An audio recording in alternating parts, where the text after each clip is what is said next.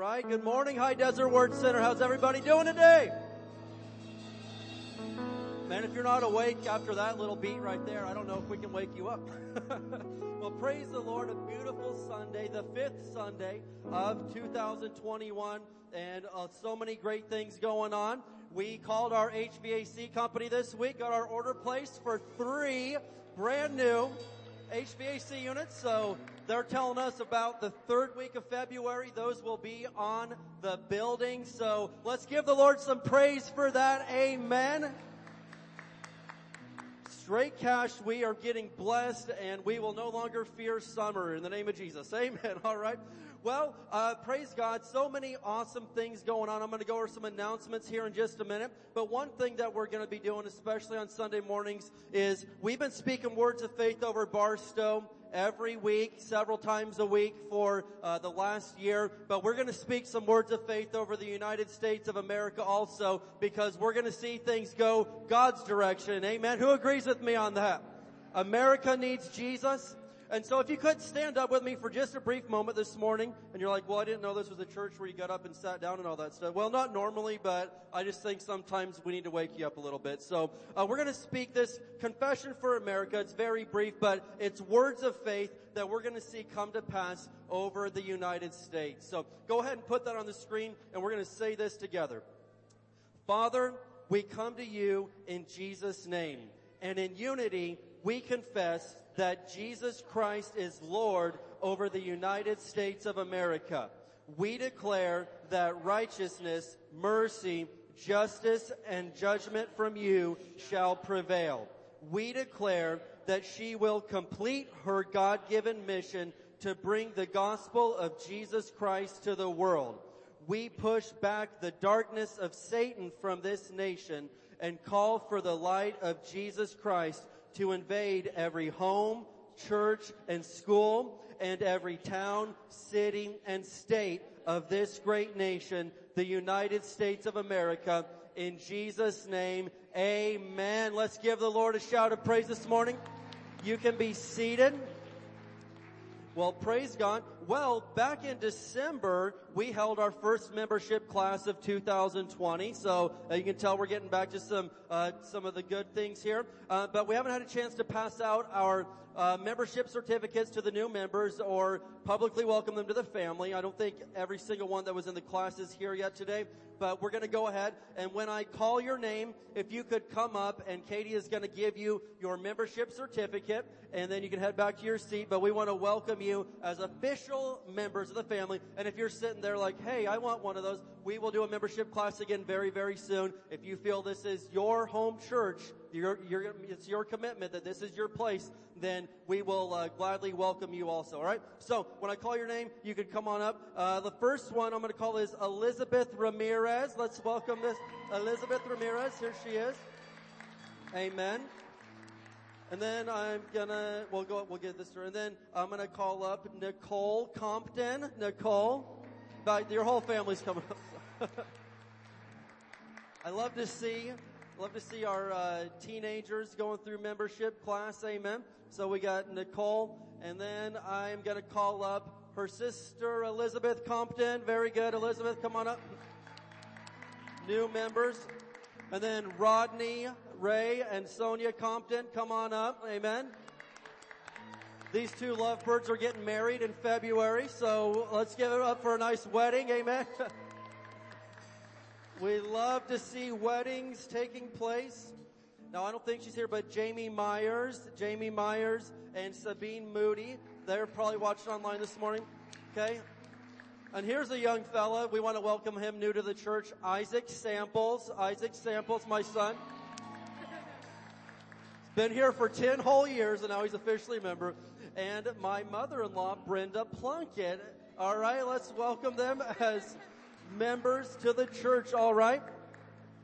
All right, and so I'm going to have uh, Susan. We're going to take a quick picture, if you could. Uh, you'll be my photographer this morning, and uh, we're going to take a picture of our new members. Amen.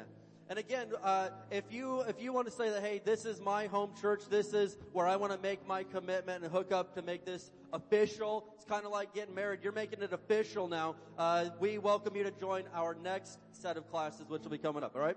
Let me just put this good old mask on.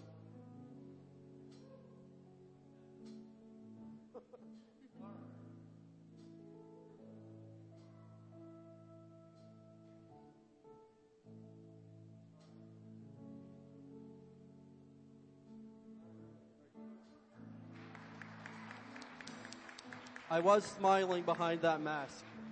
I didn't realize how silly. Okay. Anyway, uh, well, we've got a few other announcements here. Some good things coming up. So, Miss Katie, fill us in.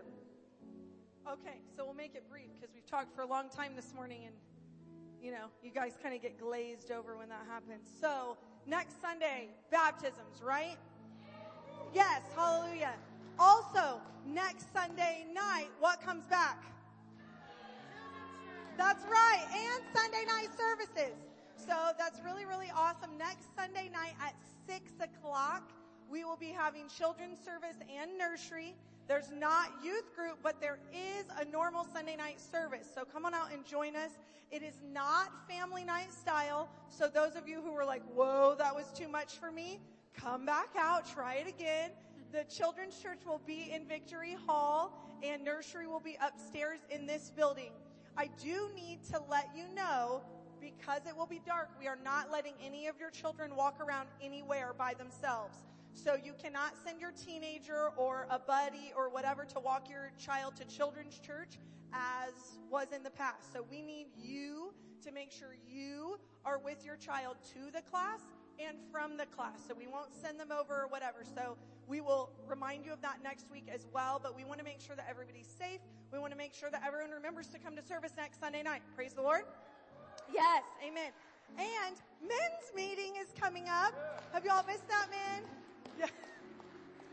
Y'all have missed that. So Saturday um, is the men's meeting at 9 a.m. in Victory Hall. Don't miss it. And gentlemen, if you have a son who is able to come and sit, it is a perfect place for them to get to see role models, to be with you as you are a man in Christ. But in addition to that, if you have a son and there's not a dad around, or if you have a neighbor kid and there's not a dad around and you have a way to connect them with some of these men, let's do that. Okay? So if you need a way to connect them or you need a ride for them, get a hold of one of us, get a hold of someone else in the church, and let's make sure that they're getting to see men who are living for Christ. Okay? Amen. Also, on February 16th, there is a concert at the drive-in. We talked about that briefly. Uh, Robert and Jesse will be heading up the usher team, parking lot team. So if you're interested in being a part of that or just being out there to help them, uh, please see Robert or Jesse. And if you're interested in going to the concert, we will make sure that we share that flyer on Facebook as well and it's going to be drive-in only and socially distanced, just so you know it's not going to be a mob of people that you're wandering around in. So make yourself available for that, and if you have any questions, see Robert and Jesse. All right, praise God. Lots of good stuff going on, isn't it? All right. And I do want to remind you that if you have not signed up for baptism and you want to, the baptism sheet is on the back table there. And uh, next Sunday morning, for those of you that are signed up, at 9.30 we will have a brief class that I want you to come to uh, before we baptize you. And uh, it'll kind of explain the whole meaning and purpose of it because we don't want you to do something that you don't fully understand. So 9.30, and if you're signed up, you'll be getting a phone call from Heather on Friday or Saturday giving you some more details about what's up. But don't miss this chance. If you're sitting there and you're feeling like, well, maybe I should, I don't know if I should, I'm, I'm a little bit embarrassed, push past that. This is your chance to make a public stand and say to the whole world, I believe in Jesus. I have accepted him. He is my Lord and I am not embarrassed about this. I stand for what I believe. So this is your chance. Amen. All right. Well, who knows what time it is now? You're right. It's happy time. Well, what's happy time? It means we get a chance to give back to the Lord some of what He blessed us with in the first place. All right? And so if you need an envelope, you raise your hands and the ushers will get one to you. If you're giving online, you could go to hdwc.org slash giving. We're going to look at a verse this morning in Matthew chapter 6. Matthew chapter 6. Who's excited about the Word of God today?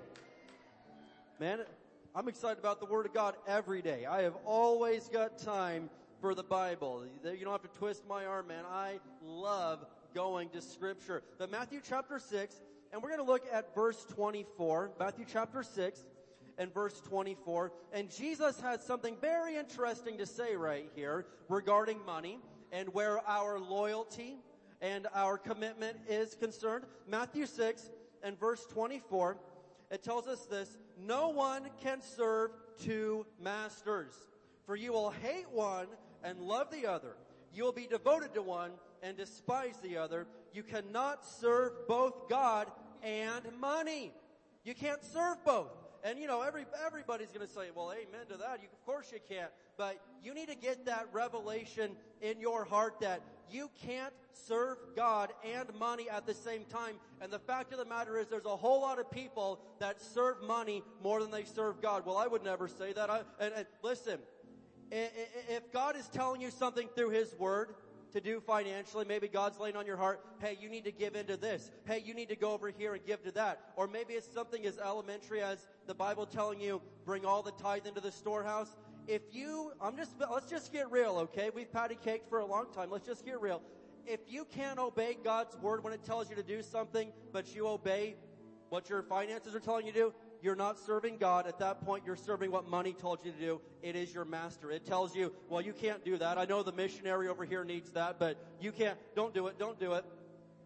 And God's telling you to do it it's quite clear who it is we're serving at that point. If God's saying, man, this homeless shelter over here needs this and you know you've got extra right now. Well, no, I know, but I'm not going to do that. It's quite clear who your master is. If God says, bring the tithe into the storehouse and you say, well, I know, but that's, I, I know it says that, but I'm going to choose to look past that. It's quite clear who your master is. You cannot serve both God and money. I'd like to think of one of the, basically the richest man in history, John D. Rockefeller. If he were alive today, he'd be worth $418 billion. That would be dwarfing uh, Jeff Bezos and anybody else. They're worth a lot. But if he were alive today, $418 billion. The man was a tither, and he famously went on the record and said, if I would never have tithed on my first million dollars I made if I had not made the sacrifice to tithe off of my very first paycheck. My first paycheck was a dollar fifty a week.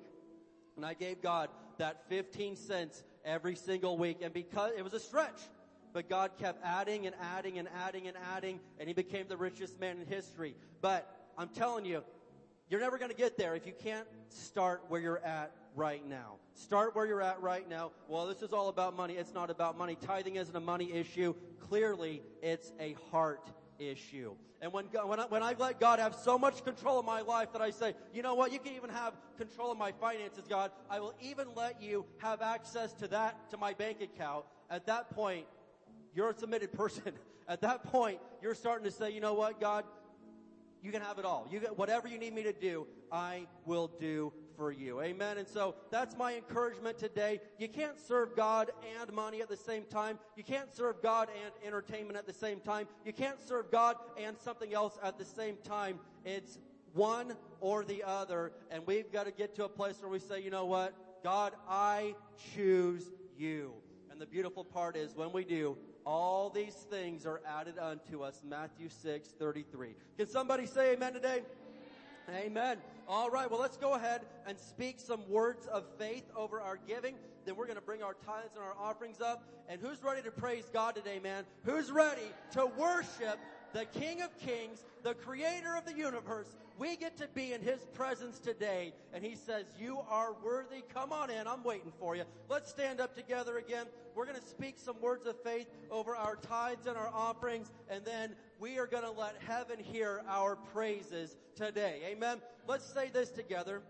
As we bring the Lord's tithe and give offerings today, we believe we receive jobs or better jobs, promotions, raises and bonuses, benefits, sales and commissions, growth in business, settlements, estates and inheritances, interest and income, rebates and returns, checks in the mail, gifts and surprises, finding money, bills paid off, debts paid off, royalties received, blessings and increase. Thank you, Lord, for meeting all my financial needs so I have more than enough to take good care of my family, to give generously in the kingdom of God, and promote the gospel of the Lord Jesus Christ. Amen. Let's go. You're done dropping off your tithes and offerings, join us back at your seats, stand up, and let's praise the Lord today. Surrender your hearts today to the Lord.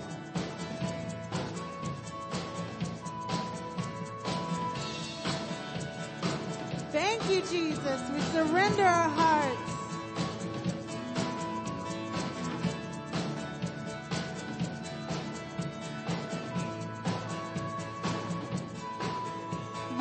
Jesus, Son of God, Son of Man. I call you Savior with nail scarred hands. You will be my son in the morning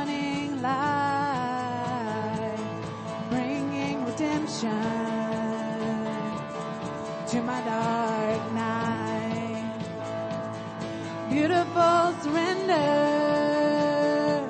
is where I want to be.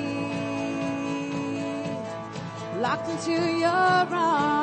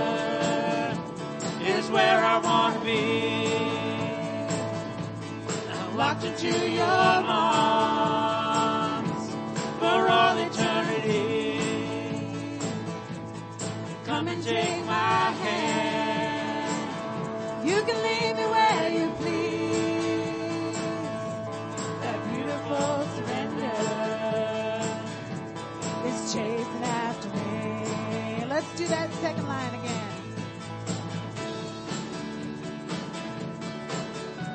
Jesus. Just surrender your heart. Raise your hands. Raise your hands to Him. One more time. I am beloved. I am beloved. Full of faith, standing tall. Confident and brave.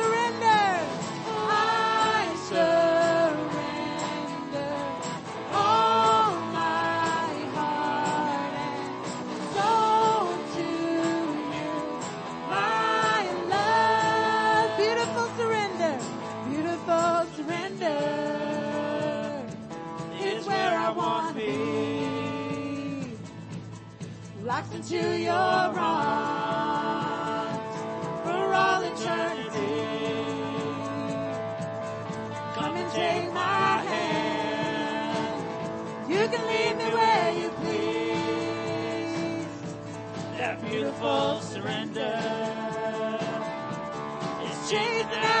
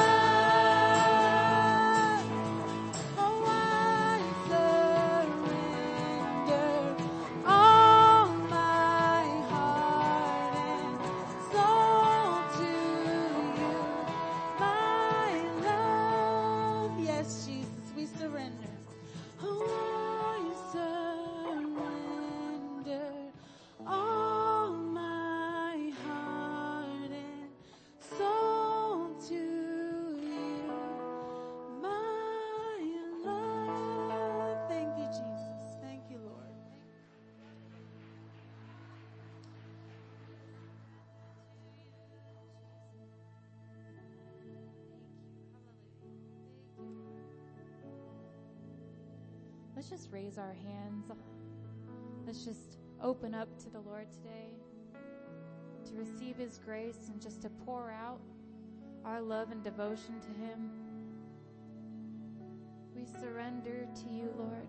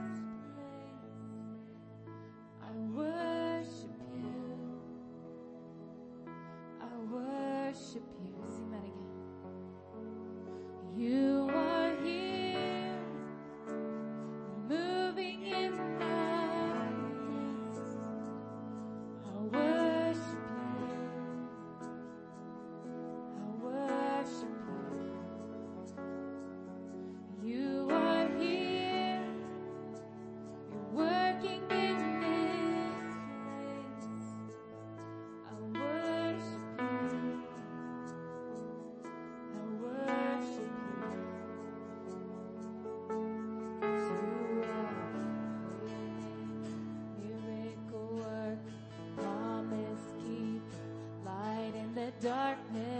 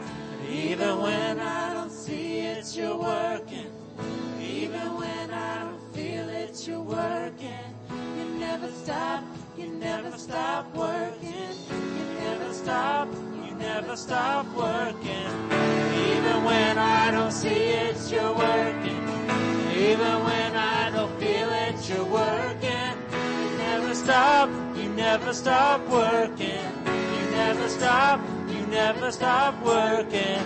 Even when I don't see it, you're working. Even when I don't feel it, you're working. You never stop, you never stop working. You never stop, you never stop working. Waymaker, miracle worker, promise keeper light in the darkness, my God that is who you are.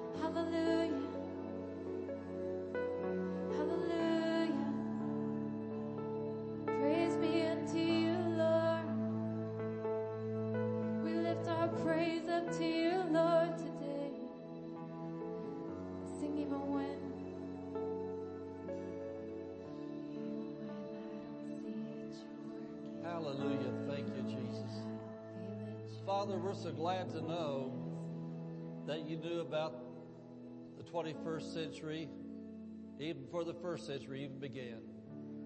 Lord, your word says you knew each and every one of us even before we were born. It says you had your plan for our life before we even came out of our mother's womb. And Lord, I know, I know, like I've learned so many times from your word and from things in my own life, that you, are, you always had the answer for what to do if I just take the time to listen.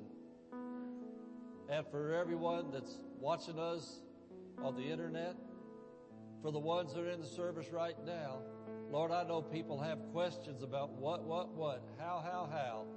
But Father, the main thing is, is we know who, who, who. It's you. We know you're the one. And we know, Lord, that if we keep our eyes on you through the Word of God, through prayer, through sitting under the teaching of anointed men and women of God called by you to help, that people will get the answers, Lord. And nobody needs to fail. Everybody can win.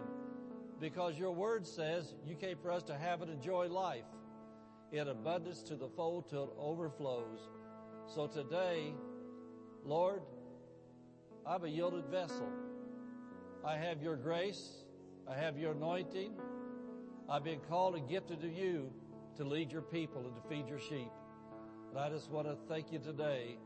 We've got tender-hearted, teachable, hungry Christians that want to be fed the truth of the Word of God today. And I just want to thank you today will be a life-changing day for everyone, Lord, that here's what you got to say. In Jesus' name, amen. Amen. Give the Lord a hand. And uh, you can be seated. You can be seated. Uh, as Mrs. Pastor and I were driving to church today, we was thinking about the men's meeting. And, you know, I, I'm thinking about how blessed we are for the times we live in, for all the different way God's able to communicate His Word through people on the internet, books, uh, live services and everything like that. But I was thinking about my own life, how my ministry's changed the last few years. I've, I've been doing this for really, really, first time I started preaching was 40 years ago, about this time. And so I've been doing this for a lot of years, and I've always been a Bible teacher. I teach by line and by precept, just going through the Word. I'm still a Bible teacher, but my delivery's changed the last few years, and I've noticed that uh, as I followed Brother Hagin for years, he changed to where he told a lot of stories, brought a lot of personal things into it, because it's so full of things that God had done and taught him that it came out that way. I've watched Dr. Barclay change. I've watched myself change. And you know, the Bible teaches about, about, about, about the elders. The elder men of faith have been around for a while. They've got things, you know, I'll just say it this way. We could say more things by accident than a lot of college educated religious people say on purpose. Because it comes out of our spirit by the Holy Ghost and because we can trust our filter now. You know that there's a lot of things in your heart but to express them, they have to come through your head. And your soulical man, your mind, your emotions and things like that are part of the soulical realm. And so if you haven't been disciplined and trained, then you can't trust your filter because it's still got too much of the world in it. When you live this a long time and walked it a long time, then your filter uh, gets more trustworthy where you can talk and flow and it goes good. And so I was thinking about our men's meeting this Saturday as we were coming here. I got to talk to Mrs. Pastor. I started seeing something, and I, th- I think this will help you. I think it's a pretty good example the Lord gave me is this. Uh, as I get older and I teach the Word of God, I realize that everybody doesn't have to do exactly precisely how I did it as long as it's the Word of God they're living by and how they handle it. And the Lord told me this as we were driving up here. It Says like baking a cake. Said, when you go to bake a cake, everybody, if they're going to have a good cake, has got to have the same basic ingredients. You got to have the eggs, the flour, the sugar, the yeast, whatever it is. That's because I'm not a baker. I just kind of know. but whatever the basic ingredients are, if you don't use the basic ingredients, it doesn't make any difference how you decorate on the outside. It's not going to be right. And then he reminded me when I was over in Kiev, Ukraine back in 1999, my music minister was traveling with me, had a sweet tooth. And so we we went to this store over there, this, this grocery store. What a grocery store. It, you know, you want, you better want America not to go socialist, I can tell you that. I've been to several socialist countries. They don't have what we have here. But in this grocery store in, in communist Ukraine, they had, they had the uh, counters I guess I don't know. We have still have, well, they do Stater Brothers meat counter. You know, if you look through that glass and see things. Well, back when I was growing up, all the counters in stores were like that. Well, in Ukraine, they had this counter like that. This store, there wasn't a lot in it, but they had pieces of cake because people wouldn't even buy a whole cake there. They'd have money for a whole cake. So they had this chocolate cake in there in slices, and my music minister wanted chocolate cake. So he bought every slice in there, took it back because we had a lot of missionaries in the room was at, and he wanted to give everybody cake from that from that uh, store. So Maddie put this chocolate cake, slices of chocolate cake out there, and we bit into it. Ah, what is this? Then we found out that in Ukraine they don't have sugar. And so that chocolate looked really good. The cake looked really good and fluffy, but it tasted like cardboard or something. And so of the rest of us ate it, but he spent about a week eating it until he ate it all because he bought it. and so anyway, I said that to say this, that we if we're looking at it like a cake, if you bake a cake, it doesn't make any difference what you decorate it like, like on the outside if the inside's not right. And so, as I apply the principles of the Word of God in my life, my, base, my basic faith life I've lived is this number one, I've always consistently, even before I was a preacher, I consistently came to church. That's a basic ingredient if you're going to grow. I consistently came to church. And we're going to talk about some things from the Word of God a little bit that this will flow right in with it. But the basic ingredient of a good Christian life is you go to church consistently. We consistently served in the church. We always looked for what we could do, what God anointed us to do, graced us to do. We always served. We always paid our tithes to God. We always gave offerings all those things, and that's, that's not to do away with the thing. It'd be simple to say, well, if you're going to be a good Christian, read your Bible and pray. Well, everybody ought to know that. But then the part that's going to make your cake be a good cake is you've got to consistently go to church. You've got to pay your tithes to God, and you need to find out some way to serve. And then on the outside, if you got the basic ingredients right, you can decorate the outside however you want to. Whatever color you want your icing to be, what kind of little glitters and, and doodads you want to put on the cake, wherever you want to do, that's okay. So I said that, looking at my life like this. I can teach you the basics. However you decorate the outside is according to your choice and your style. And so I can, I can tell you how to have a good marriage, but you don't have to do exactly the same things I did in my marriage, but the basics you got to do. I can tell you how to raise your children to serve God, and you know, I, I can say that I was, I was, I was talking to Katie, my daughter-in-law, this morning, that uh, about our kids. I said, "Look at my kids; they all serve God. They're all fruitful for Jesus. They weren't underprivileged because we were so serious about our Christian faith. Our kids turned out good, and a lot of people I know from my generation, their kids didn't turn out good. I don't have to visit my kids in prison. I see my kids in church. Amen. And so the basic ingredients the basic ingredients have all got to be the same for every Christian if they want a strong Christian life. But how you apply those principles, really, it's a matter of choice. But the main thing is you got to live by them, and then you don't have to do every move I did. When I tell you stories about my wife, my marriage, our children, things we did, you don't have to imitate those exactly, but the principles you follow. Amen. So I thinking about our men's meeting. I'm looking forward to our men's meeting to be able to share things about life and things that men can take and lead their families on the right road. Amen. Amen. All right. I want to show you a couple things out of the bookstore since we're getting back into flows again. And number one, I want to show you this Faith Food Devotions by Brother Hagin. Faith Food Devotions by Brother Hagin.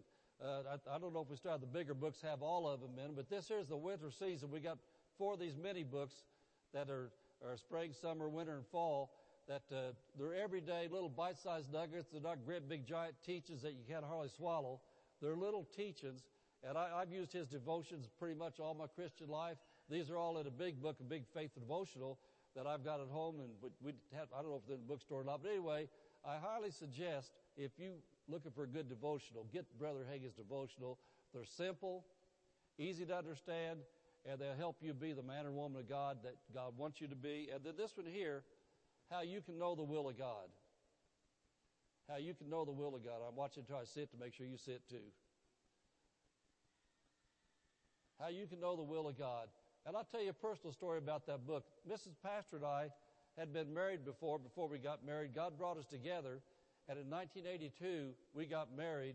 But for several months before our marriage, we both had that book there, and we studied that, the scriptures in it. We prayed and looked at the verses in our Bibles to make sure God wanted us to get married because after being married before, we didn't want to, we didn't want to miss God's best again.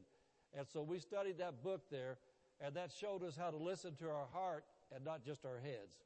God showed us how to be led by His Spirit what to do, and when we were firmly convinced, according to the Word of God, the Spirit of God in our hearts, we got married, and that was in 1982, and all the children we've had since then that serve God and things like that, successful ministry we've had, I think it was a pretty, pretty, pretty good hit.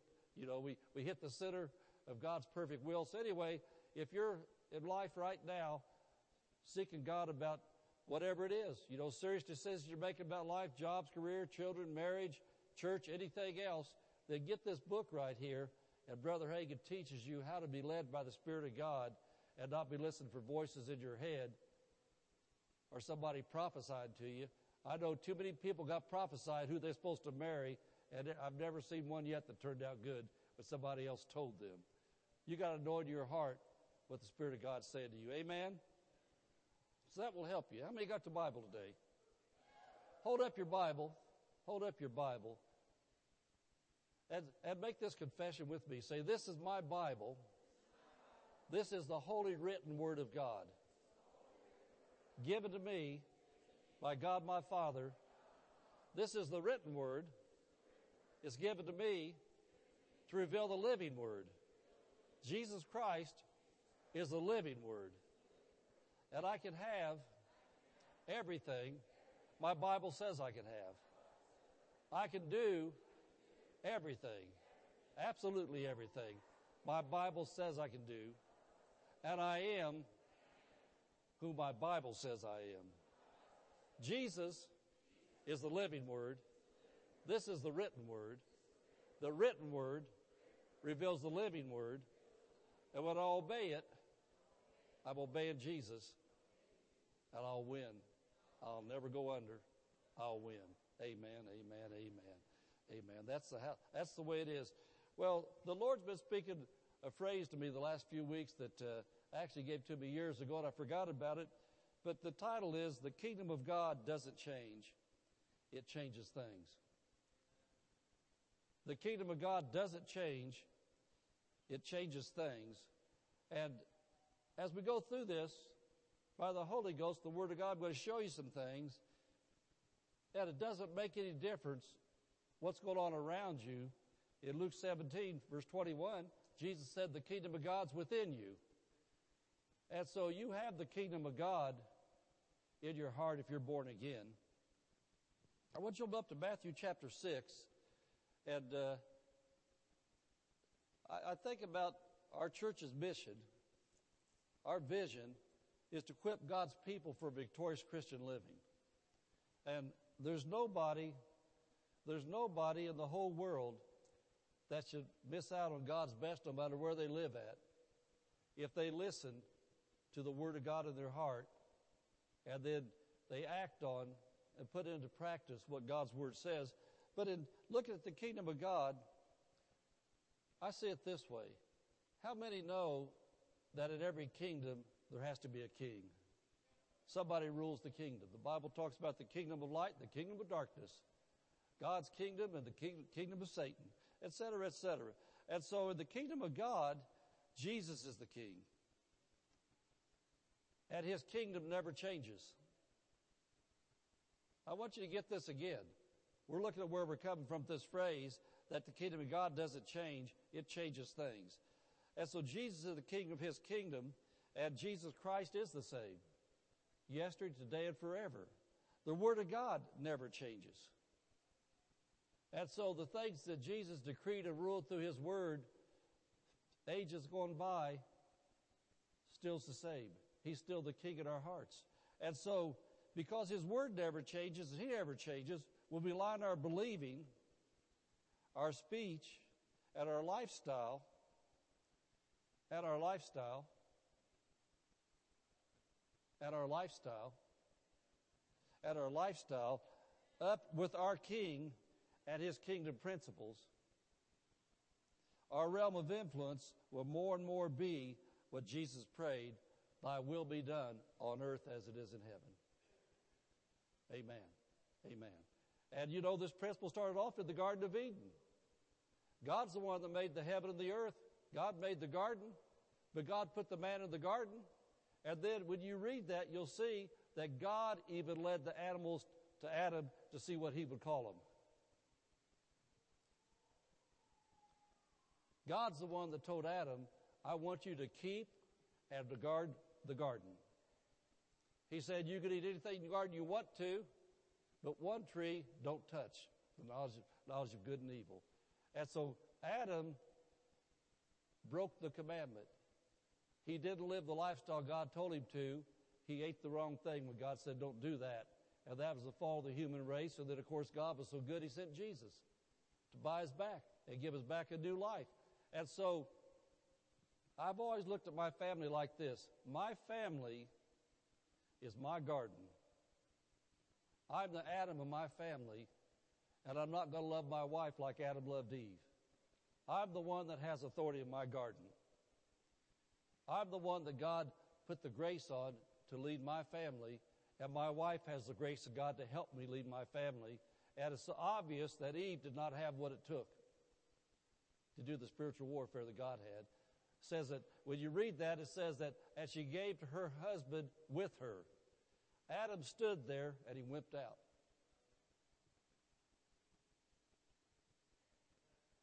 Amen.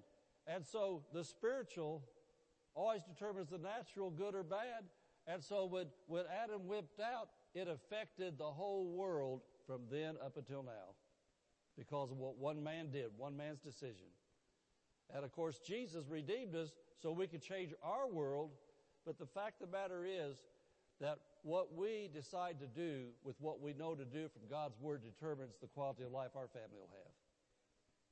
You know, I've said so many times since this pandemic and all these horrible things have happened for the last year that uh, I can preach the Word of God. Pastor Dave, we can preach, we can teach, we can lead. I cannot guarantee the safety or success for your family because I don't know how you live. I don't know what you do, how serious you are with the Word of God you hear. I can guarantee the safety and success of my family because I know how I'm going to lead my family. I know what I'm going to do with the Word of God I hear. I know what we're going to say, how we're going to live, but nobody's looking but God. You know, that's one thing we have to get the revelation of. That no matter what goes on, Jesus said, God knows the number of every hair on your head. And, you know, I, the older I get, the more I think about how awesome God is, that every time a bird falls to the ground, Jesus said, Your Father knows it. Jesus said, Your Father feeds the birds. And so when I think about how awesome He is, why would we want to do things in private we wouldn't do in public? And so that's why I say, that's why I say I can't guarantee your success. I can put everything out there that I know from the Word of God. We can be the examples we know to live, but what you choose to do is your business. And so I know that one time, you know, I, I, like I said, when you get to be an older guy that's got a lot in you, things just come out because you want to help people. That's what we're all about. But I remember one, one time a few years ago, I can't even remember who the person was, but they told me, said, Pastor, you know what I like about this church? I've grown so much since I've been here. Said, you take the responsibility off of God and you put it on us. There's the God part and there's the man part. God's already written out everything that He said He'll do for you, but He tells you your part you've got to do. And you know, a lot of people, because of religious teaching, Brother Hagin, you said it this way too many people have been religiously brainwashed instead of New Testament taught. Religiously brainwashed. That means that they've been told things by people that, based upon their experiences in life about what they think was God, but it's not the Bible, and so they, they believe things that somebody's told them, but it's not Bible, so then when they hear the Bible, they don't know what to do with it. And so we as believers have to know that everybody's not going to get saved. What do you do if John 3.16 said, God so loved the world that whosoever believeth, Romans chapter 10, whosoever shall call upon the name of the Lord shall be saved. I mean, the Bible's loaded with verses that tell you it's the will of God that none should perish, but all should come to eternal life. But everybody doesn't call upon the name of the Lord when they have the opportunity. Everybody doesn't say, Jesus, I want to be born again. And so the other Bible principles are just the same. You know, he said, how do, how do you respond to hatred? You turn the other cheek, you pray and you curse not. What do you do about financial lack? Bring the tithe in the storehouse when it's ever opened. And so God just over and over and over and over tells you, here's what I'll do if you do this. It says, husbands, love your wives as Christ loved the church. And then says, wives, submit yourselves to your own husbands as unto the Lord. And so the husband said, I want her to submit. Well, sir, are you treating her like Jesus does? Amen. So the Bible's loaded with things that tells us what to do. And so today we're going to look at the kingdom of God doesn't change. It changes things. And so Matthew chapter 6, Pastor Dave was here, but I'm going to read verse 31 to 34. And in the name of Jesus, everybody's going to see something they need to see today to help them live a better quality of life. He said, therefore take no thought saying, and he's teaching about your needs being met. Take no thought saying or worrying, what shall we eat? Or what shall we drink? Or where are we going to get toilet paper? Amen. That, that was one of the things, if it was modern times, that he could have put this passage last year, where are we going to get toilet paper? He's talking about the natural things of life, eating, drinking, wherewith shall we be clothed? And did that kind of question people had about a lot of things last year? Where are we going to get this at? We're going to to be the first in life. if we're going to get any of it. Well, let's talk about worrying about the natural things of life. And he said, for after all these things do the Gentiles seek. And for, for the sake of, for the sake of the teaching, let's just say for all these things do the unsaved people of the world seek. They're all seeking the same things. Says your heavenly father knows that you have need of toilet paper. And I'm not saying that to be funny. He knows that. He knows you have need of food, clothes, whatever it is you need, he knows that. But he says, but seek ye first the kingdom of God. That's what we're talking about today, the kingdom of God. He said, first of all, instead of getting up early to get in line to get your toilet paper, get up early to read your Bible. Instead of worrying about if everybody's going to be ahead of you it won't be anything when you get there, he says, first of all, get up and pray. Find out what God's got to say about the day. Seek ye first the kingdom of God and his righteousness, and all these things shall be taken away from you. You want me to tell you why I say that like that? Too many Christians that I've known have thought if they lay down something else to work church services in, they're going to lose out. Well, Jesus said just the opposite. He says you put Jesus first, and Jesus is the head of the church. He's not the head of the casino. He's not the head of your job. He's the head of the church. And if you make him the head of your life, he will be the head of your job because you'll listen to him. You'll be a better employee or a better employer. Amen. But he said, all these things shall be added unto you. Well, Christians that don't put God's kingdom first, they find something else out there always they've got to do, and the devil's happy to oblige you to tell you all the things you've got to do, and you can't have time for church. Well, you know, I, I look at that like this. It's like making a grocery list. There's some things on your list, if your mom got kids, that's the priorities. And you know, they buy bread, milk, cereal, whatever it is you feed your kids, those things got to be first. And then at the bottom of that list is the sweets and the potato chips and the stupid stuff. Well, if you put all the stupid stuff first and have no time left for the healthy stuff, then your kids aren't going to be healthy. And so too many Christians live their life that way. They put the stupid stuff up here and then down at their bottom as an addendum just, and by the way, if there's time, we might go to church this month. Does that tell you why so many Christians don't live a victorious Christian life? They don't obey the Bible. Seek ye first the kingdom of God and his righteousness, and all these things shall be added unto you. Take therefore no thought for tomorrow. Simple way to say that is, don't worry about tomorrow. He said, for tomorrow's going to have, uh, take thought for the things of itself, sufficient today is evil thereof. He says, tomorrow's going to have problems too. Don't worry about the problems. You do today what you know to do, and then tomorrow you'll handle tomorrow too. But if you don't do what's right today, you're never going to be able to handle tomorrow. And so anyway, years ago, on Matthew 6:33, that really just got got into my crawl where I kept praying about that thing about seek you first, seek you first, seek you first. I thought I am born again. I've, I've got the kingdom of God. I am born again. And so then the Lord the Lord led me to do a study on that. And in my paraphrase, here's what I saw from those different words in there. Matthew 6:33. Make it your number one goal in life to go for the expansion of God's kingdom. Go for the expansion of God's kingdom, and He will take care of everything else you'll ever need in life. That's what Jesus says. Seek ye first the kingdom of God, and all these things are added unto you. And if your number one goal is to go for the expansion of God's kingdom, then God said, I'll take care of everything else. Don't worry about anything else. Cars, gas, houses, rent money, house payment money, retirement, health insurance, whatever else you need, Jesus said, put my kingdom first, I'll take care of everything else. And so God's kingdom is made up of God's family, right? Isn't that what it is? The kingdom of God's made up of people. God's family. So for God's family to grow means there has to be new babies born into the family. Uh, Julie, you are a good example with the big belly in the front row. The Samples kingdom is growing because the Samples family is growing. The Samples family is growing because new babies are still being born into the Samples family. We have a, we have a new grandchild down in Georgia going to be born in what, March? In March. We have a possible new grandchild going to be born in Indiana. And I know we'll have more grandchildren coming out of New York.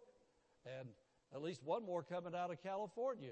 And so our family is expanding because new babies is coming in. And so if the kingdom of God's going to expand, there's got to new babies in the kingdom of God. Jesus said, go first for the expansion of my kingdom. So our number one thing as Christians, our life has got to revolve around getting people transferred from the kingdom of darkness to the kingdom of light. God's kingdom is the kingdom of light, the kingdom of God is. And so, and so as believers, as believers, we've got to, we've got, we've got to get this, I'm going to say something, we've got to get this into our heart and our thinking.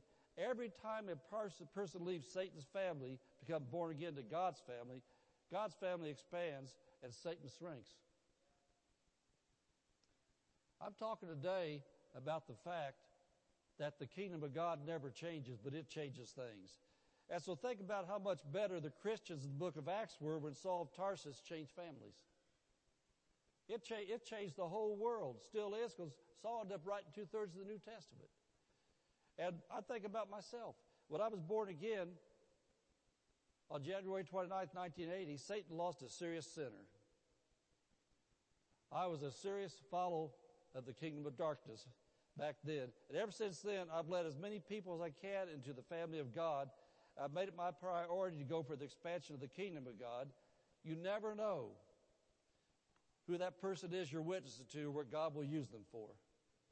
And you know, I, as the older I get, get to be a pastor of a great church, and I watch the grandmas, and I watch the men and women, spiritual leaders in this church, the teachers. I look at the Copies back there. How many years you guys in that nursing? 25 or 30 years probably. 30 years? They, a long, long time. The Copies were in that nursery for a long, long time. And how many babies did you guys influence, I wonder? And I wonder what those babies are doing now. They're all grown men, probably some of them grandmas and grandpas by now even. but I, I think about that and I'm older than you are, so don't worry about this. I still got rank. But anyway, as I think about that, I was raised in a sinner family, and the only Christian I honestly knew was my Baptist grandma. My Baptist grandma would take the kids to Sunday school. That's why I think about you grandmas in here, and even you men. and the, the leaders in here, I'll never forget when I was in the eighth grade, I got really serious about it. I got, I got, I got born again the summer between my eighth grade and freshman year in high school. Didn't stick with it a long time, but I did. But anyway, I think about the influences. I can still see some of those adults' faces back then because my family was drinkers and just all kinds of other things. And so I remember my Sunday school teacher's name was Mr. Winolda. I still, I still remember him in Sunday school class teaching John chapter 3, you must be born again. I remember him teaching John chapter 2 about you've seen me, you've seen the Father. I can still see his face. I remember Mr. Winolda had a Harley Davidson motorcycle. And he wasn't like today's a lot, a lot of long-haired guys, stuff like that. Back then, you know, they had stuff around. He was just a regular family man with a wife and kids. I remember one day, one Saturday morning, my dad and mom was still hung over from Friday night, so they probably didn't even know he came over. But I remember Mr. Winolda wanted to know if he could come and take me and my brother for a ride on his motorcycle. I still remember Mr. Winolda coming over with that big motorcycle, a Christian man, and taking us for a ride around, around the city on his motorcycle. That, that was just so awesome. But even today, that guy influences me. Back in Indianapolis in the 1950s, 1960s, we had a thing called religious education. What was that what was called? Daily religious education or weekly religious education. And the, and, and the neighborhood church was able to come down. There's two old women. They came down, and one class at a time, they'd walk us a block to the church, and they'd give us a Bible lesson in public school time in the church. I can still see those two old women's faces. I can still see things they talked about at that church when I was a little kid.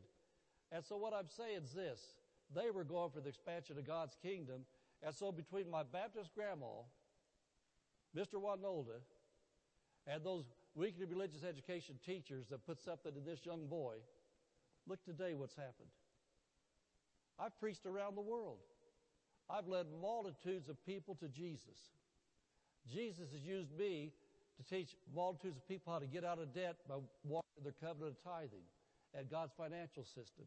Jesus has used me to influence people how to raise their kids, how to have a successful marriage, how to say no to fear and yes to faith, how to live right. But I look at the influence because those women and that man back in those days, and so I say that to put it on you where you are right now. You adults, don't ever think, don't ever think you don't have time for these kids. Don't ever think that, boy, I'm so tired. Well, if you're so tired, go to bed earlier. Don't work as long or something. Save some strength because you don't know what you're doing for the future. And God said you're seeking first the kingdom when you have that influence. Amen. Doing better preaching than you are shouting. Amen. You know, I praise God that my widowed grandmother, with all the grandkids that were in the family, took the time to do what she could to get all those kids to go to Sunday school. What she, you know, the influence she had. And you grandmas, man, don't ever give up. Let's give a hand for the grandmas. Amen. And so, Mrs. Pastor and I can relate to the times you're living in now. All you young parents, all, all, all the homeschooling you're doing, and all the shuffling around you're doing right now. We had a total of eight children. We had eight. And so for the first 11 years of marriage, I was a truck driver and I preached a little as God opened the doors. Then in 1992, we pioneered a church. And in 1993, I left trucking for the full-time ministry. And I'm saying that to say this. We are not just a couple of religious people. They get up here because we're a couple of religious people and this is what we do. Nothing's changed in how I live or what I say since I was born again January 29, 1980. We are still doing the same thing we did when I was a truck driver. We're putting the kingdom of God first. Except now our life's more of a, a glass house where we're on, on display, where people look at us more than they did back then, but we haven't changed what we do. We're still doing exactly what we did before we were preachers. And so as a Christian truck driver and stay at home mom, we did what we do in full-time ministry. Our entire life and marriage has always revolved around going for the expansion of God's kingdom. And what am I doing? We're living in troubled times. But when has it not been troubled times? Except it's kind of amplified right now because we're in end times. And the Bible in the Old Testament, in the Gospels, in the epistles warned us about end times. Right before Christ comes back, it's told us lots of things going to happen. And man, I don't want to highlight on those because you don't even have to read the Bible to see what's happening. Although the Bible told us thousands of years ago what was going to happen, it's actually happening now. But I want to tell you this the kingdom of God hasn't changed. And if you will learn the principles of the kingdom we're talking about and put the kingdom principles first in your life, then the kingdom of God within you will change things around your house. Amen. And so our children never got neglected. We always, before we were pastors and after we were pastors, lived Matthew 6:33. And we included them in everything we did. And they got to grow up and join sports, computers, and games that were available 30 some years ago. How many know that I say this with total love and respect? My son Josh is our computer geek. He's the guy. I remember that started back back in the uh, probably, I guess maybe early '90s, probably probably the early '90s. We were down at Sears and Roebuck in Indianapolis buying Christmas stuff, and I saw that they had these new things out called Sega. And I remember we saw the way Josh liked to do things like that, so we thought, well, we get some of this Sega stuff. Man, I got so tired to hear that Sega.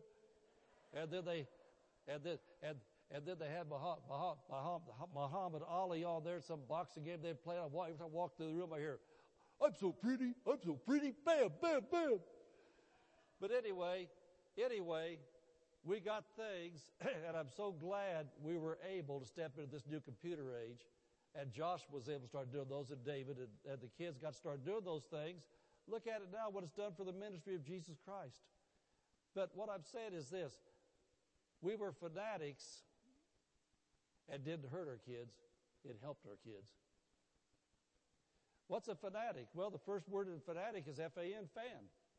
How many here, you don't even have to raise your hand, have ever been a sports fan of any kind a fanatic? You know, I saw I saw Jesse Montenegro today wearing his Dodgers shirt. I know that Jesse Jesse's a Dodgers Dodgers fanatic. There's nothing wrong with that. He's a Dodgers fan, and people know he's a fanatic. And then we got people that are that are football fanatics. We got people that are basketball fanatics. Well, that's all a Christian fanatic is. They're a fan of Jesus Christ. If you're a fan of Jesus Christ, why can't you wear the Dodgers shirts like he wears, except they're Jesus shirts? And a lot of you do. Why can't you hoop and holler when we have your main event, which is church? You go to the Dodgers games, you go to the Pacers games, or the, what's that Los Angeles basketball team? I don't, don't even follow sports. What are they called? Lakers. You go, you go to those sports games, man, they get so loud and rowdy and they stump and they shout and they whistle and they holler and they sing. And I know when I, baseball's about the only sport I ever watch. I, I see those baseball modern baseball games, they get all kinds of paint on them now, man. They paint them up to look really weird and strange. And if you're going to be a Jesus fanatic, why don't you be enough fanatic that the world knows it? Amen. Amen. And you know, I think about that, that we were fanatics in the way we've lived, and our children did not get hurt for it. Well, aren't you afraid you're going to warp the little minds by being at church all the time? Well, your little kids' minds are warped, man. They're on drugs, they're thugs, they fight, they steal, they go to jail, they're depressed, and all the things that happen. I think that's the warped minds. My kids' minds have been renewed to the Word of God. My grandchildren's minds are renewed to the Word of God. They're fans for Jesus. And I think about, I think about something that I, I don't know if anybody in this church does this, but we made sure we never did it. Well, you know, when they, when we're going to let them, let them make their own choice. We're going to let them make their own choice what they want to do. And so we get up on Sunday morning, the little darling stayed up till four o'clock in the morning, playing on the internet, and say, do we have to go to church today? We say, no, we don't ever have to go to church we get to go to church. We never, ever, ever, ever said, you have to go to church today. Our kids, I don't think they ever even thought it, anything different, because from the time they were in the womb and they heard us outside the womb talking. You know, your baby's inside of you could hear you talking. When they were in there, all they ever knew was Jesus and church, Bible, praying, Christian life. And so when they got out, they just started walking out what they did on the inside anyway. They were around church things. And so our kids, as far as I know, never said, Do we have to go?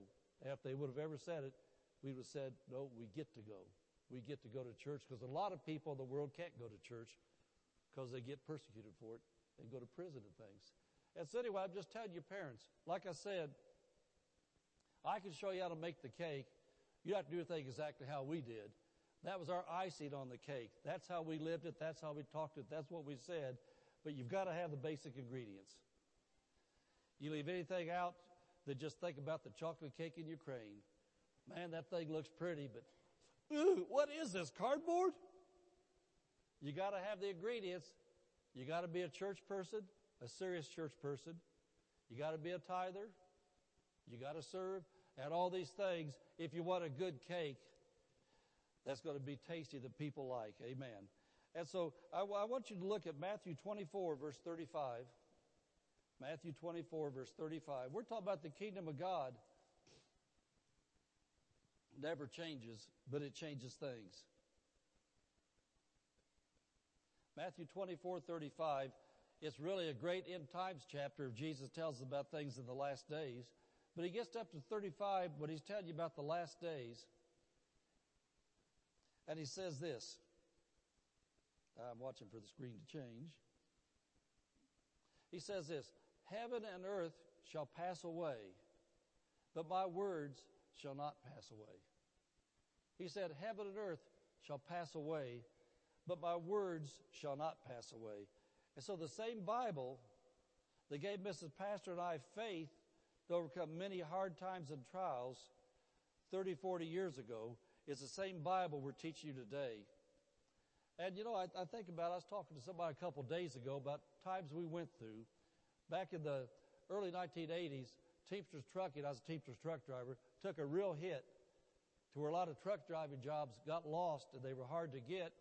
And I remember one year in particular, we got our Social Security statement back in W-2 things, things like that. For that year, and that would have been about 19, probably about 1985. So at that time we had about uh, probably five kids, didn't have eight yet.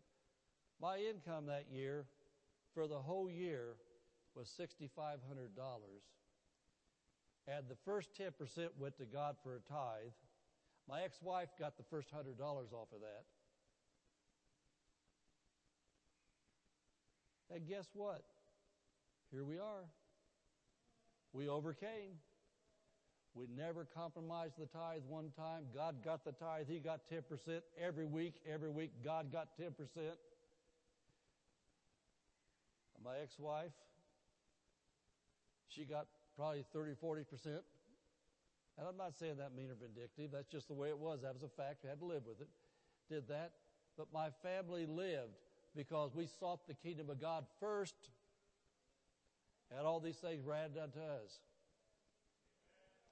Amen. I'm just telling you how it works. The same Bible, these words don't change.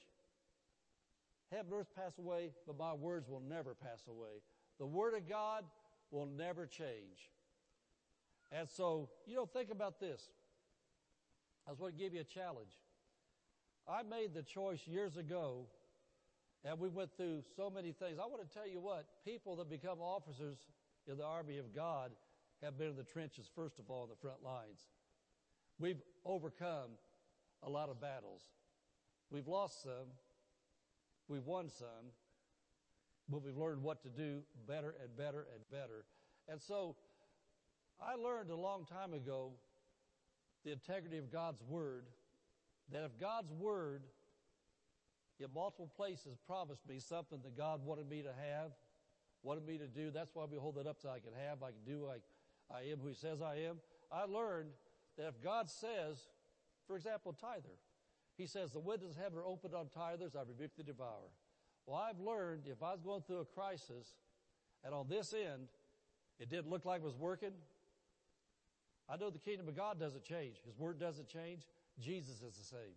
Yesterday and forever. I would always look up to heaven. I'd say, Father, I know. Here's what you say. Here's what's happening.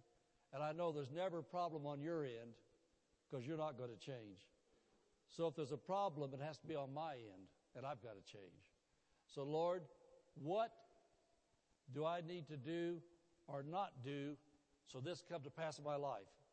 You said the windows of heaven are open on me as a tither. You rebuke the devourer, but obviously there's something somewhere blocking off what you want to do. And so God changes not. And so he tells us in Romans chapter 12 verse 2 to be not conformed to the world, be transformed by renewing of our mind. In Isaiah 55, he says, my thoughts are not your thoughts. My ways are not your ways. He said, my thoughts are higher, my ways are higher. And so I've got to change my way of thinking to line up with the Word of God and then my way of living to line up with the Word of God. And when I do, the kingdom of God within me will allow God to open the windows of heaven like He said He would. We'll allow God to rebuke the devourer like He said He would. And so the whole bottom line, what I just said is this. God's not going to change. His word's not going to change. So if there's a problem, you got to change. And that's what that man was talking about over there that day. He said, You put the responsibility on us and take it off of God. Well, that's true. God wants you blessed. So if you're not blessed, it's not because God doesn't like you. He loves everybody just the same. He has no favorites. We're all favorites. You know, matter of fact, I'll tell you something that I, I think is kind of kind of cute, but it's real. If you've been around a while, you've read the Old Testament. They fought the Amalekites and the, all the differentites and differentites and all the different Jebusites and Goophyites and all those people, which we still fight them today, I guess. But anyway, all those ites there, uh, Pastor Morris Mott was preaching our church one time, made this statement. He said, well, you got the Jebusites and you got the Amalekites. He said, I'm a favorite. And so I'm an ite too. I'm one of God's favorites. And so every one of us is an ite, but we're a favorite. Amen? And so you need to get that in your thinking. Anyway, in this word that he's been speaking to me lately for the body of Christ, in the kingdom of God, nothing changes. The kingdom of God changes things. As believers, we have authority on earth to speak his name, his word, and stop demonic activity, to heal sickness and disease, and to break the curse of poverty in our lives and the lives of others. We have authority. And so I want to teach you specifically what Jesus taught me through my pastor and others over 40 years ago. And my wife and I built our life and family around this. And we become, as we become pastors, we just multiplied what we've always done because there's more people now being influenced. Look at Matthew 28. Matthew 28. And we're going to look at verse 18 to 20. And remember, put the kingdom of God first means you're going for the expansion of the kingdom. Matthew 28, verse 18 to 20. This is how we've always lived. It says, And Jesus came and spake unto them, saying, All power, and you know, if you've got a modern translation says authority, all authority is given unto me in heaven and in earth. Go ye therefore. And we're going to look at Mark 16 in a minute. But Jesus gave us the authority and the right to use His name. He said, All of it is given unto me, but I give you, go you therefore and teach, or the center column says in the Greek, make disciples, make disciples of all nations, baptizing them in the name of the Father, and of the Son, and of the Holy Ghost. If you've never been water baptized and you're born again, that's number one thing. You need to be born again first then get on Pastor Dave's list to get baptized. And then it says, teaching them to observe all things whatsoever I've commanded you, and lo, I'm with you always, even unto the end of the world.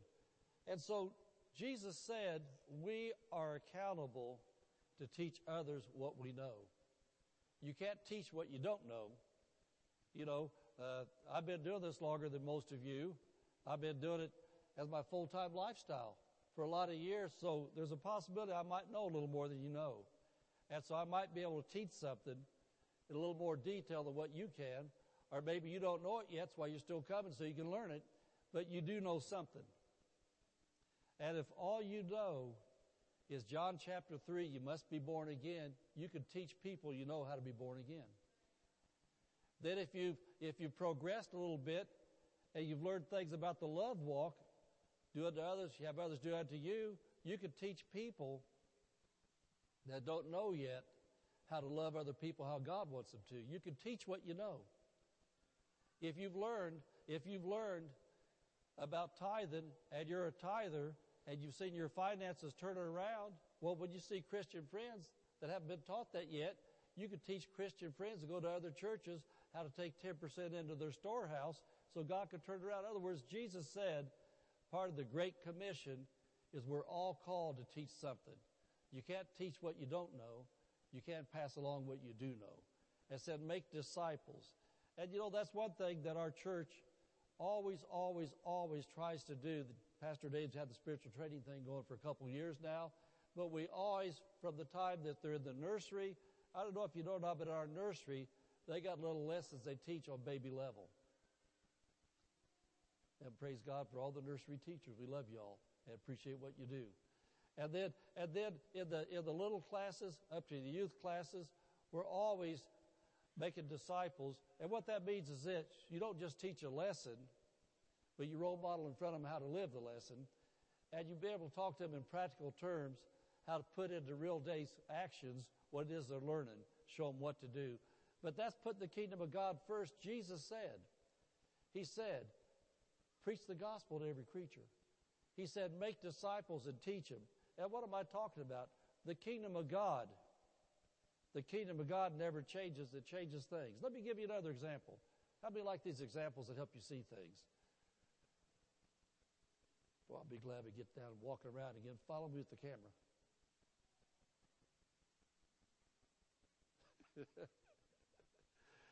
get, get an example of this. I saw, I saw this fresh this morning. The primary way, the primary way that the kingdom of God changes things in this natural world is through people. In my family, the Samples family, we didn't have a really good history of really good moral people a lot of areas. I don't want to say a whole lot because I pray for my family that don't know Jesus yet be watching things on the internet now. So if they're watching, I'm not bad mouthing the Samples family. I can talk about one Samples though. I can talk about this Saul of Tarsus. I was on the wrong road. I was on the only road I knew. And so, on the road I was on, living for the devil and not for Jesus, when I got born again and my life changed, then the kingdom of God in me has changed the world around me. I, at one point in time, uh, I had a brother. I've still got brothers. Got one's in heaven, but I had one of my brothers particularly, and I just said again, my family wasn't Christian family. My family did a lot of not nice things. One time my brother was at a shotgun knife fight. This was what, 35 years ago? Shotgun knife fight. We lived probably 60 miles away at least. And so I got a call from somebody said so and so was in the hospital down at such a place and said he got he got he got stabbed in the stomach. And so I don't know how many hours it was before we got down to that hospital. We got down there and went to the hospital. They just had him laying in a thing in a room there, no doctor working on him or anything. And said, We come to see so. I'm his brother. And I wasn't a preacher yet. And so we walked into that room there, and he was laying there, and the doctors just said, There's nothing we can do for him, so we're just waiting for him to die. And so we walked in and we laid hands on him who had his insides all cut up with the knife. The other guy was shooting half a shotgun. And they had the knives and whatever anyway. Through, anyway, between all the shotguns and the knives, he got cut up bad. We laid hands on him in the name of Jesus. He came out of there. After one week, he's back in construction, building houses up on the things like that because Jesus healed him. If I had not received Jesus and had the kingdom of God in me, and the anointing of God in me, instead of me taking anointed hands into that hospital lay on him, I might have taken some mean hands and got guns and knives and went out the other way. You see how the kingdom of God changes things. You know, you, when you get into strife on your job and in your families because somebody got the message of truth to you and you got born again, I've seen jobs that I had, whole jobs change because I was there. I'd have multitude of people bad mouthing the owners of the companies, the bosses of the companies, and everybody else. And I'd just quietly sit back and just go, Thank you, Jesus. You said you bless all the work of my hand. this is where I'm at, Lord. I've got a family. I'm a tither. You told me bring the tithe into the storehouse. I'd have open windows of heaven. Lord, you said the steps of good man are ordered by the Lord. I'm on this job. And if I was on the job as a sinner, I would have jumped in. And I would have said, those mean owners, they're 200 miles away. They can't run this company. They don't know what's going on. I would have said, well, these mean bosses, they don't care about anybody but themselves. I would have started talking about how evil the company was. But instead, because of the kingdom of God in me, it changed things. I remember that first company I was at after I was born again. They were supposed to lay off everybody and go out and go out of business when Truckee was having rough times. I was number 12 on seniority list. And they, they had 20 some people at that time.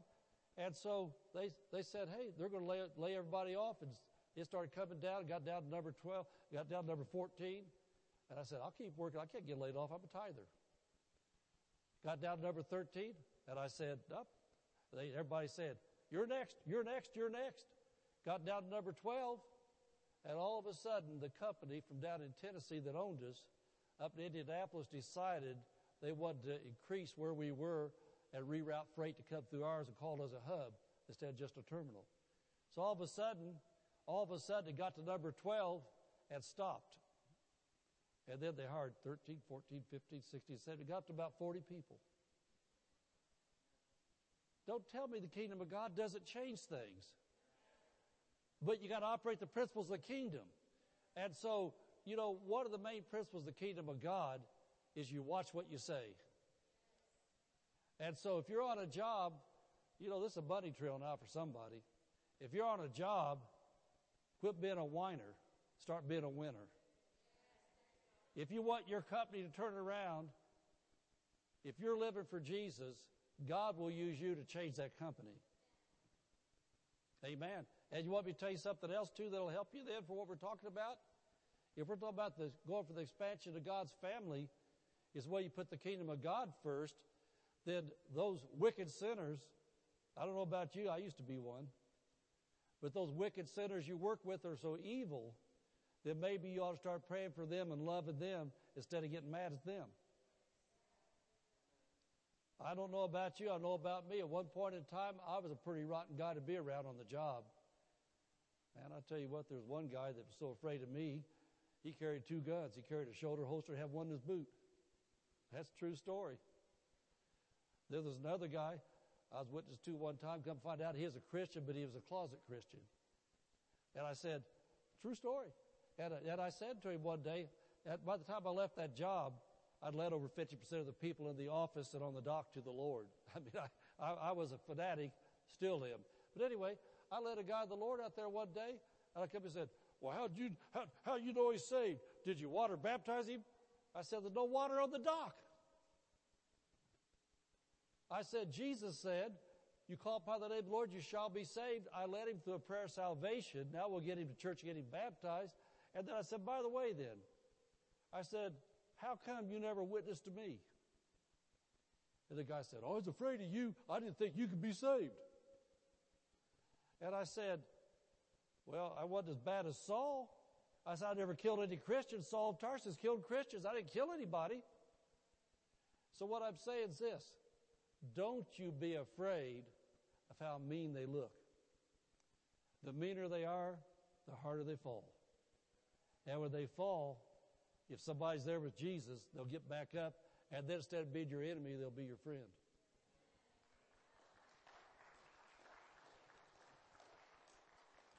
We're going to close with Mark 16. Talk about the kingdom of God changes things. Can you tell how the kingdom of God works? It changes things. You know, for our nation, can you imagine what our nation would be like if we had true born again Christian leaders in this government? Not people that get religious at voting time, but people that live Christianity all the time. If we had, you know, I know that most of you are like me. You seek the wisdom of God in how to lead your family, don't you, better buddy here? You seek the wisdom of God about how to do your job better.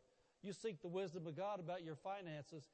Think what it would be like if we had a good, a, a good percentage of Christians that are real Christians that go to church, read their Bibles, that pray.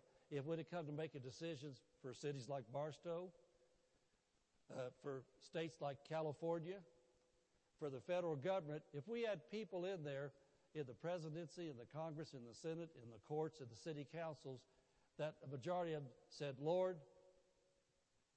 I'm not in here because I just wanted to get a career in politics. I'm in here because I want to make a difference. What can I do, Jesus? Even if it's not to my betterment financially, what can I do, Jesus, to make this a better city? What do you want? What's your will, Lord, in our nation concerning foreign affairs? What's your will concerning health care, Lord? What's your will? If we had a majority of people doing that, can you see how oh, the kingdom of God would change this nation? That might be why he said 1 Timothy chapter, chapter 2 to first of all pray for those in authority. So Mark chapter 16, we'll read verse 15 to 20, then we'll close it down. And he said unto them, Go ye into all the world and preach the gospel to every creature. Is the high desert part of God's world? Is the marine base part of that world? The fort? School system? Walmart? The railroad? Wherever you're at, that's part of the world. Preach, preach, preach the gospel to everyone, unless they're like Bernie Samples was, too mean to get saved. That's what that guy told me. He said he thought I was too mean. I wasn't mean. I was a pretty nice sinner, really, most of the time. Unless I was higher drunk. Then I wasn't too good, but after that, I was pretty good. Anyway, he that believeth that is baptized shall be saved. He that believeth not shall be damned. As a, as a new Christian, the Lord told me that the whole world's already damned. That means they're condemned. They already are. So we share the love of Jesus with them and what it is to be a Christian and how to be a Christian, all that's doing is giving them a chance to get out of that condemnation. So then he said, and here is the authority we've got. Jesus said, All authority is given unto me. Go you therefore, and these signs shall follow preachers. These signs shall especially, follow big time TV preachers. These signs shall follow who? Them that believe. Okay, I want to ask you a question. And this, this, is, this is so real. You've got to listen to this because it's really going to help you. Let me ask you a question. It's not a setup. I want you to raise your hand if you can answer this question in the affirmative. It's not a setup. I'm not going to call anybody out. Are you a believer in Jesus? Okay, then Jesus just told you there's some authority that you have. The kingdom of God is in you. He said, These signs follow you because you're a believer. And in my Bible, in my Bible, I've done this for years. Right beside that verse, I always write this Jesus is talking about me because I believe. And you know why I say that? Uh, California is not quite as uh, religious as Indiana was, but in Indiana, there were a lot of religious people, and they said things like, that was for the 12 apostles, that's not for us. And so, what God taught me as a new Christian was this. If he wasn't for the 12 apostles, since he was talking to them, he would have said, These signs shall follow you 12 and no more. But he's talking to the 12, but he recorded it for us. These signs follow them that believe, not just the 12, but everybody else. For as long, as long as the earth's here, there's some things that believers can do. And actually, there's some things that believers should do. And there's these things, a lot of believers I know do do, but that's why I'm a pastor and a teacher, influence a lot of people because God wants more people to know that they have the kingdom of God in kingdom of God in them and they can change things around them. And so, as we look at these signs, they said shall follow. You notice the first thing he said, in my name shall they cast out devils or demons? In my name. How many want the story? Amen. You're not going to sleep, are you? Well, as I said, I got, I got the old man anointing on me now. Been around a while. I got my stories. You know, we hear these other old preacher stories. I got mine. I was not always a preacher up here. I used to be a, tr- a preacher that drove 18 wheelers. I was a preacher that worked on truck docks. And I remember as a young Christian, I learned these verses that I had authority. And in my little truck dock world, the little dock I worked at, we had a little bitty break room. And we had about four tables there, I think, little bitty round tables with chairs around them. At break time, we took our breaks. And other trucking companies sent things over to our dock and we transferred it from their trailers to our trailers to send it to places. And we had this one guy that, man, this guy was a cussing machine. Man, I thought I could cuss, and I could. I'm a pretty good cusser. But have you ever been around somebody that every, every other word is the blank word? Blank this, blank that, and they, they cuss easier than they breathe. They can't open their mouth. Every other word, they're saying really foul cuss words in front of women, kids, anybody, and they just cuss so much they don't even realize it. Well, on my Teamster job, they really live by the contract. I got two breaks on a 12 hour, on an 8 hour shift on the dock. I got to take a 10 minute break. Then later on, had a 30 minute lunch, then another 10 minute break. And so it was really hot outside and humid, and we, they had the air conditioner cranked up good in there, so I got to come off that hot, sweaty dock for a few minutes. I wasn't flouting my religion because I wasn't religious. I was a disciple. And so I had a little New Testament Bible I carried in my pocket. And so for that 10 minute break, I sit down at my table and everybody else is doing all their stuff they do.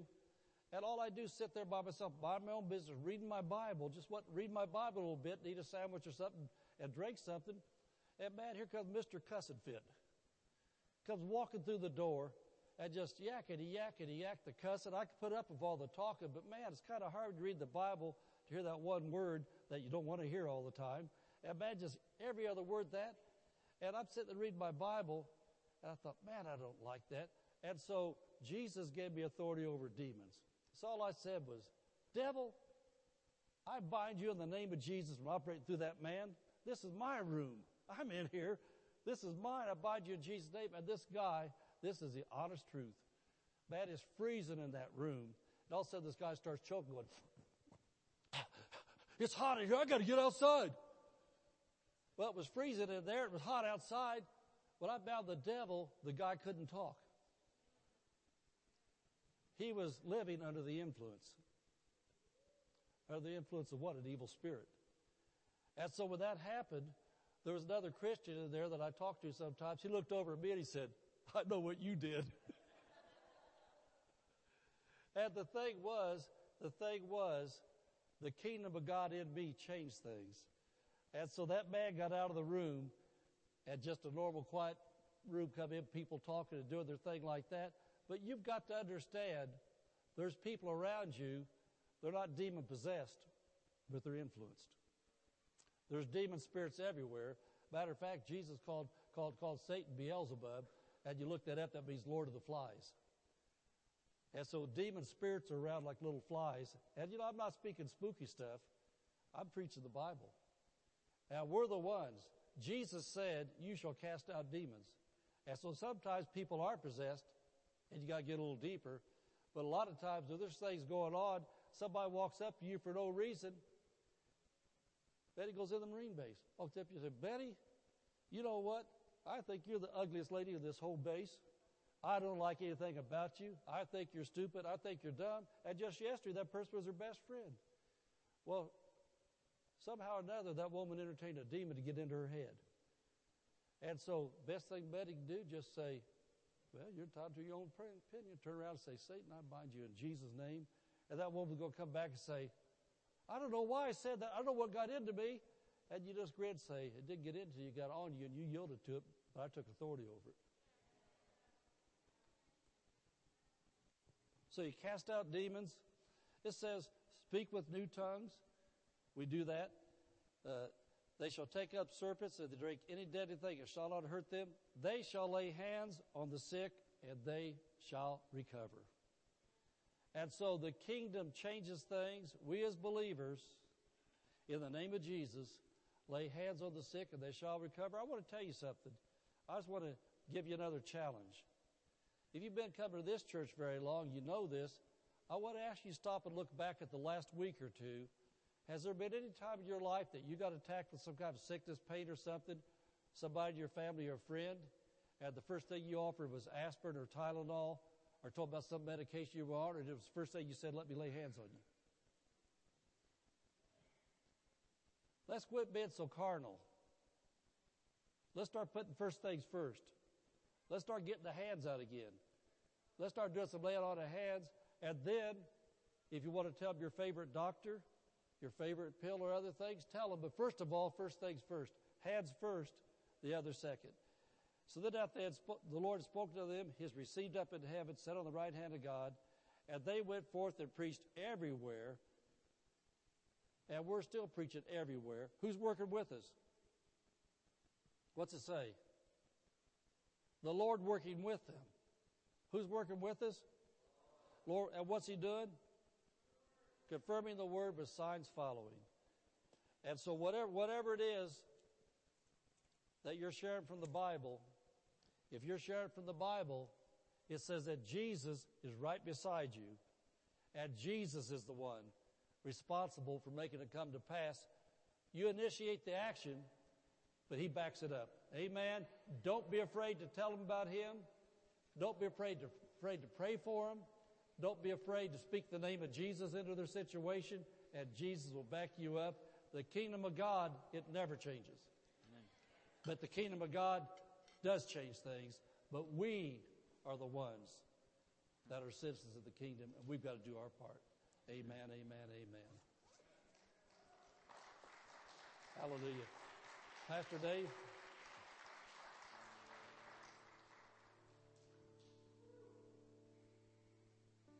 Amen. What a good word for us today. Let's go ahead and stand up together. Praise God. Isn't that that's the truth? The kingdom does not change. It does not need to change. Amen. Well, Josh, let's, just close out for just a minute with a little bit of a, a worship song here. Why don't you lead us in uh, what we were singing there uh, at the worship earlier? Amen.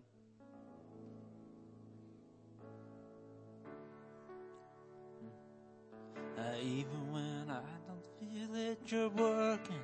Uh, even when I don't see it, you're working. You never stop, you never stop working. You never stop, you never stop working. Even when I don't feel it, you're working. Even when I don't feel it, you're working. You never stop, you never stop working. You never stop, you never stop working. Even when I don't see it, you're working. Even when I don't feel it, you're working. You never stop, you never stop working. You never stop, you never stop working. A way maker, miracle worker, promise keeper light in the darkness, my God, and that is who you are. A way maker, miracle worker, promise keeper, light in the darkness, my God, that is who you are. And that is who you are. And that is who you are. And that is who you are. And that is who you are. And that is who you are. That is who you are. And that is who you are. And that is who you are. Amen. We serve a good God, don't we? He is the same yesterday, today, and forever. Jesus doesn't change, and the kingdom of God doesn't change. Amen. It doesn't need to change. We need to change, and we're getting more and more like Jesus every day. Amen. Well, we want to pray over you today and we'll dismiss you out there. I want to remind you uh, that if you have not signed up for baptism and you want to, there is still time. Go and sign up on the sheet back there at the back and we will be doing that this coming Sunday at the service. And if you're getting baptized, you can invite family and friends like that and uh, we're just going to have a wonderful time. And next Sunday night, Children's Church starts back up at the nighttime service. Amen. Amen. I think some of us parents are getting a little bit excited. We, we're ready for this. Praise God. And we will eventually get it back on Sunday mornings. But this is a great big step for us in the right direction. Amen. Hallelujah. Well, let's go ahead and pray over you. And we're going to bless you today and then we will dismiss you. Father, in the name of Jesus, we thank you, Lord, for what we've seen in the Word of God today. And Lord, we know that it's true. And God, we desire to be more and more like you. Lord, change us. Tell us the truth. Change us to be more like you. And I pray that we'll submit to it. And Lord, we will receive correction when we need correction. And now, Lord, I speak over everybody here in the name of Jesus that your angels surround and protect us everywhere we go this week. No sickness, no disease, no depression, no poverty, no evil people can come anywhere near us. We are surrounded by you, Father, every single day. Use us this week to be the light of the world wherever we may be. And we know you'll bring us back safe next time. We love you and we praise your name right now. In the name of Jesus, everybody said, Amen. Well, let's go ahead and speak some words of faith over Barstow today. We declare that Barstow is a blessed city. Our families are blessed. Our schools are blessed. Our churches are blessed. Barstow is healed. Barstow is prospering. Barstow is safe. Barstow is strong. Barstow is surrounded by the walls of God's salvation. Barstow is full of love, joy, and peace. Barstow is full of the glory of God. Barstow is coming to Jesus. Barstow is saved in Jesus' name. Amen. Hallelujah. Be blessed. We'll see you next time.